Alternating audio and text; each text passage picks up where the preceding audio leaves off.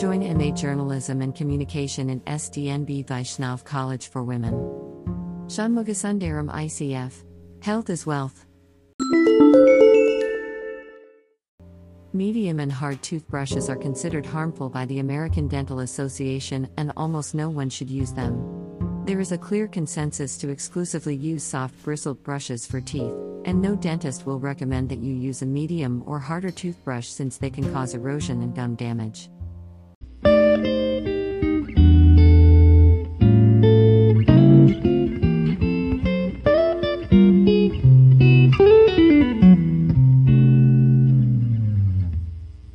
Know this.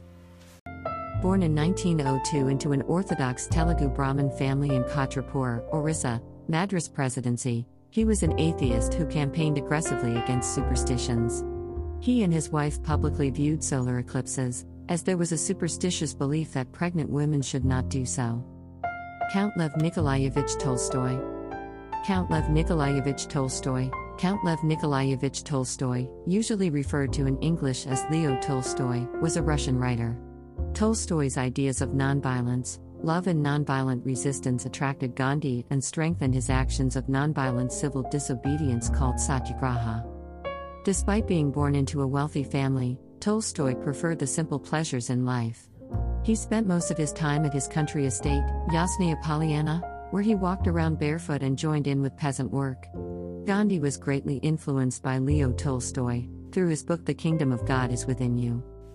Tolstoy's ideal of simplicity of life and purity of purpose influenced Gandhi deeply. Gandhi learned the concept of nonviolence from a letter written to him by famous Russian novelist Leo Tolstoy. Gandhi was so fascinated that he wrote a letter to Tolstoy and inquired how he learned so much and transected into his life and teachings, to which Tolstoy replied he read a book of German translation from South India.